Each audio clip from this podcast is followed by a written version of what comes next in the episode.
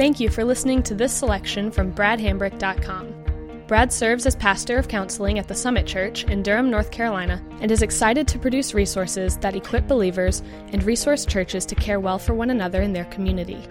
We pray that this serves you well, and we hope that you'll consider utilizing other resources from bradhambrick.com for your personal growth and ministry endeavors.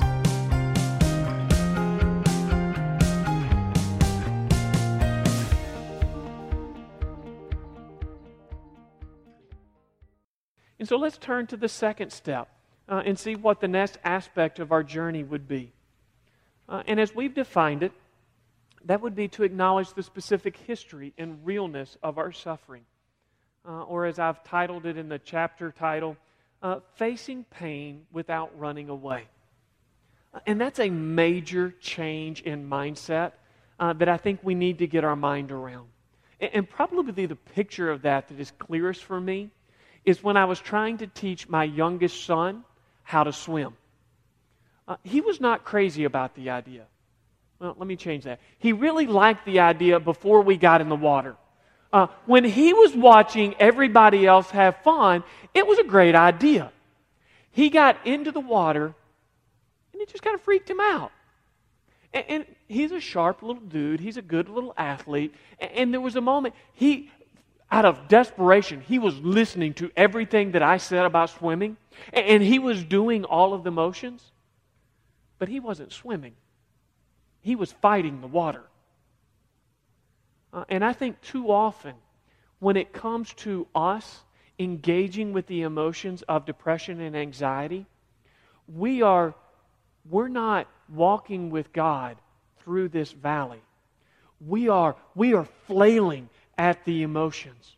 And part of what I want us to be able to do is to face the pain without that sense of running or fleeing, to be able to acknowledge with a sense of security that God is with us and that we can look at these emotions. We can learn important things about our experience of them that will help us address them better.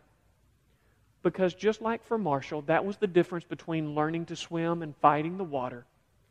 For us, uh, that will be the difference between flailing against the emotions and learning to walk with God through them. Um, and I love the statement from Ed Welch. He says, To be human is to be afraid. We are small and the world is big. I love the destigmatizing of that. It is normal to be afraid. You know, sometimes we're fond of saying that the command fear not shows up 365 times in the Bible, uh, once for every day of the year. Uh, well, okay, to whatever degree that that biblical math is accurate. It also means that God expects that this is going to be a frequent struggle. And He's not freaked out and upset about it. Uh, he's patient with us in the midst of it. I live in a big world. And when I became a teenager, I didn't know what it was like to be a teenager. And I went to college, I didn't know what it was like to be a college student. When I became a young adult, I didn't know what it was like to be a young adult. When I got married, I didn't know what it was like to be a husband. When we had children, I didn't know what it was like to be a father. When I became a pastor of counseling, I sure didn't know what that was going to be like. When our kids leave home, I don't know what empty nest is going to be like. When retirement comes, I don't know what that's going to be like. I just don't know. And the expectation that I'm going to walk into it like emotional Teflon It's kind of dumb. But somehow we get that idea when it's just me talking to me and everybody else looks like they got it together that that's what I'm supposed to be able to do. And Ed Welch says, no. To be human is to be afraid. The world is big and every season of life is new. And God's okay with that. It's kind of how He made it. Um, so here's our goals in this chapter three goals in terms of acknowledging the specific history and realness of our struggle. One, to help us assess how severe our struggle with depression and anxiety may be. Two, to determine the different expressions of depression and anxiety that we experience. Because sometimes we deal with it as if it's like one big ball of emotional mess all tied up in a knot. And we can begin to set some piles off to the side and say, you know, there's aspects of this that are different. And if I could tackle it in some smaller units, I might be much more effective uh, at trying to, at tackling this thing. And then, third, identify who you need to ask to come alongside of you on this journey. David Murray, uh, he talks about why we tend to resist this kind of examination. He says this can be a painful process of self discovery. Although we are frail and weak creatures, we like to think that we can cope with everything that life throws at us. True? Uh, just because we cope with great stresses at some time in our lives does not guarantee we will cope with lesser stresses at other points in our lives. We age, hormones and brain chemistry change, and our responsibilities increase as marriage and children come along. Sometimes an adverse reaction to life and events will be delayed, even sometimes for years. Okay, we this is not the most comfortable thing in the world to do, but it's helpful. Now, you'll notice there's lots of little questions, and this is my OCDness coming out here. Uh, you can go through there. We're just going to look at the scoring aspect, uh, where we learn some things about some of the types of expressions of depression and anxiety that we feel. Uh, you know, there's generalized anxiety. Um, you know, this is anxiety that is migrated from just a normal sense of being upset uh, to the events of life to becoming a way of life. Okay, so there's times where this is kind of normal and peaceful. An event comes along that's about this upsetting, and, and we get this upset. But then with generalized anxiety, when that's over, we don't come back down here. We kind of live here. And, and our baseline for living with it is just elevated. Now, uh, I think Kirk Bingaman, he helps us see why our day and age, this is particularly easy to do. Uh, he says, in the present age of anxiety, and he's saying our current era of history, uh, one of its defining marks is anxiety, is characterized uh, by the pressing concerns about the threat of terrorism, global warming, the beginning of the end of oil, immigration and pluralism, the widening economic gap between those who have and those who have not, the outsourcing of American jobs. These concerns are legitimate and they will demand our and our children's undivided attention for years to come. The anxiety we feel is compounded daily, in some cases hourly, by skilled fear entrepreneurs. I think largely he's talking about media and advertising. There's people who have learned that fear makes us do stuff. It gets them ratings. And so they play it up. And again, in a media saturated age, that makes sense. Uh, who know how to push our buttons.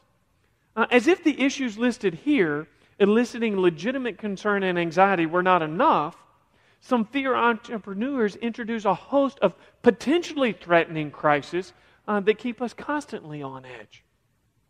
And so, again, we just go, eh, it makes sense uh, why this is maybe more prominent in our day and age uh, than in others. So, there's generalized anxiety and then situational depression. Uh, this is just depression that is proportional in its intensity and duration to the event that causes it.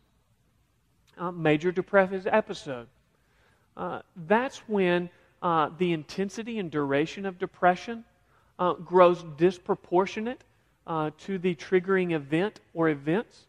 Uh, and it's that spot where we recognize just relying on the passing of time is probably not going to make this go away.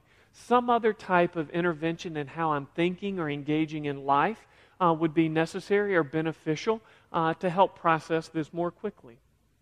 Uh, seasonal affective struggles. Uh, it's not entirely clear to anybody why this happens, uh, but oftentimes in the winter months, it could be the decrease in sunlight, it could be the way it affects our circadian rhythms, changes in activity levels, the way that the cold affects our level of pain, uh, any number of things, but it is common for a significant number of people to regularly experience heightened um, depression during the winter months. Uh, specific phobias. Uh, now, in terms of specific phobias, if you can identify a particular triggering event and go, ah, this fear began when that happened, it's more likely that you're experiencing a trauma reaction than a specific phobia. But if you say, no, I can't really, I've just always had this weird thing for spiders, and it's never as if, you know, this J.R. Tolkien sized, oversized spider overtook me somewhere, um, then, okay, that's more of a uh, classic specific phobia. Uh, social anxiety. Again, here we're talking more than just being self conscious or shy or reticent. Uh, this is when you begin to manage your life to avoid people, uh, and that impairs your ability uh, to function well in life. Uh, mania.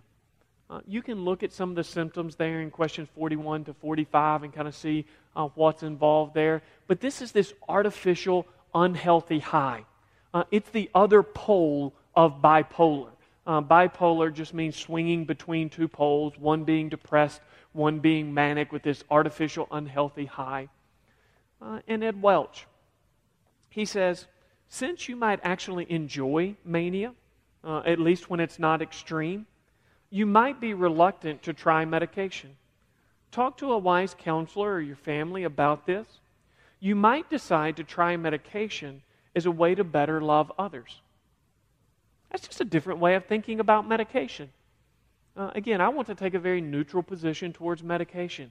Uh, I don't think it's the answer to everything, but I also don't think it's a lack of faith in God when we take it. We want to ask the question how do we do that wisely? Uh, that's what Appendix A is about. That's what we cover in the mental illness uh, presentation. Uh, but sometimes uh, it's not just a matter of our personal relief, it's about loving others well, is why we might choose to do that. panic attacks. That's when uh, the sense of fear that we have becomes so strong and it spikes uh, and it arrests uh, our cognitive, our thinking capacities. It begins to arrest our respiratory system. Again, you can look at some of the symptoms that exist with that uh, as you look at questions 46 to 50 there. Uh, but usually the onset of it involves some form of catastrophic prediction. We begin to think, I'm going to die. Uh, I'm going to lose my job. I'm going to be alone forever. There's some kind of catastrophic thing that we predict and it just seizes us. Uh, Post traumatic stress, another uh, struggle that can exist with uh, in the depression anxiety family. Uh, trauma is just when we're asked to experience something more than we're prepared to go through at the time that we're asked to go through it. Um, and again, that can vary. Uh, it can be Okay, what's traumatic for a six year old uh, might not be traumatic for a 26 year old. Uh, and the 26 year old looks back and goes, Why was that that big a deal? It was that big a deal because you were six at the time that you were asked to go through it. Uh, there may be a particular stress that we go through that by itself would not be considered traumatic, but there were a lot of other difficulties going on in our life at the time, uh, and then their cumulative effect becomes traumatic. Now, uh, Post traumatic stress is a subject that warrants a seminar in and of itself. Uh, it's something that we will come back and address separately. Uh, but I think for a presentation on depression and anxiety, it's important for us to see what the features of that would be so that you would know if what you experience as anxiety has some traumatic elements to it. Obsessive compulsive disorder. Um, you know, obsessive compulsion, kind of two sides of the coin there. Uh, the obsession is some irrational fear. And usually we know it's irrational. You know, you take the classic, I'm worried about my hands being contaminated or did I lock the doors? And it doesn't matter if I've checked the door seven times and I know that it's locked. It's just such a sticky thought that I can't let go of it and I obsess over that. Uh, the compulsion is the behavior uh, that I do that I think is going to provide relief, but winds up just having this cumulative effect of reinforcing the fear and making it a part of my life. Now, when we face anxiety of that nature, uh, we need to recognize it's not the content of our fear uh, that's the biggest problem, it's the pattern of thought. And until we can begin to address the pattern of thought instead of trying to negate the content of our thinking, we're going to stay in that hamster's wheel. Uh, religious scrupulosity. Uh, that's another, it's kind of a specialized form of OCD. Uh, it's where we fixate on uh, what if we've lost our salvation. Uh, when JD says he set the Guinness Book of World Record for asking Jesus into his heart, uh, you know, he kind of looks at this one. He goes, huh, "Was I religiously scrupulous when I was going through uh, that season of my life?" Um, but again, I think David Murray gives us a comment here that's not exclusive to scrupulosity, but it just helps us see maybe a feature of this conversation we need to address. He says, "Faith, instead of being a help, can sometimes cause extra problems in dealing with depression. There is, for instance, the false guilt associated with the false conclusion that real Christians don't get depressed. There is also the often mistaken tendency to locate the cause of our mental suffering in our spiritual life. Again, this is why we want to deal with this subject in two different veins. One, we go through it from a suffering paradigm. We go, what, what does it look like to walk with God through depression and anxiety when what I am feeling is not the result of my beliefs and my values and my behaviors? And then sometimes it is. And so we'll come back and we'll look at it again from a personal responsibility. And if we're not going to fall into the trap that David Murray is talking about, we need to be able to understand both. And then finally, there is uh, depression and anxiety that can become so intense that we begin to consider suicide. Uh, Appendix B, uh, if you have a friend or a loved one going through that, gives you some first aid materials of just kind of what do I do uh, in that kind of uh, situation to help uh, get through that immediate situational crisis. Now, so there's one way to look at depression and anxiety that says we can look at uh, the different types of depression and anxiety that exist. Uh, another way that we can uh, look at it is to consider uh, its frequency uh, and its um, intensity. And that's where you get this nice little Excel flowchart right here. Again, you'll see all of my personality coming out in these kinds of things, where you can take um, many of the symptoms of depression and anxiety and begin to track them over the course of um, a day and a week and a month. Because um, again, part of our goal is to, is to not fight against the water, um, but to learn to swim, to learn to walk with God in the midst of this experience. And what we want to have is that mentality that depression and anxiety may come, but it is not going to come without giving me significant information that I could get that would help me combat it. But to this point, for many of us, we just haven't had tools to help us collect that information to begin to look at it and go, how would I engage this more effectively? So, uh, when you use a chart like this, what are some of the things that you're looking for? Uh, what are the symptoms that cluster together? You know, which ones of those different things begin to show up at the same time? Uh, when do certain things happen before or after a significant event? Maybe a particular tragedy, the visit from a stressful relative, payday, uh, things like that. Um, when do these things happen before or after other symptoms? You know, there's certain ones that you can go, this one just tends to happen after that one. Or maybe there's a pattern across a week or a month.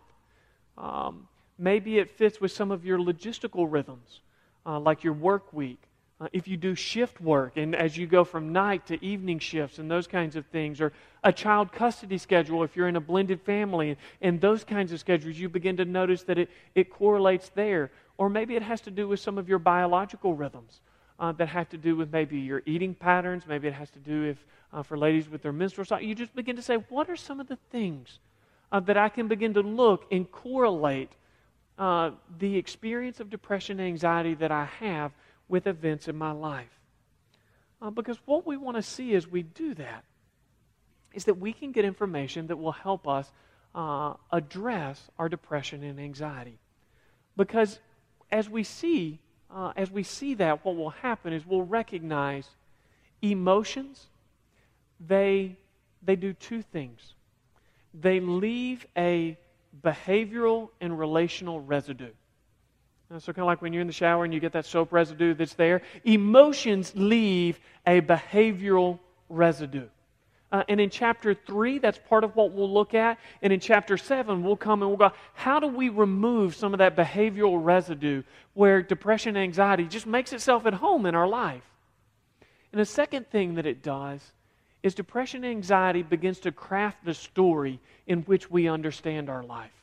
And that's what we'll look at in chapters 4 through 6 of how has depression and anxiety become the background story of my life that I just don't really understand my life apart from that being a, a major theme.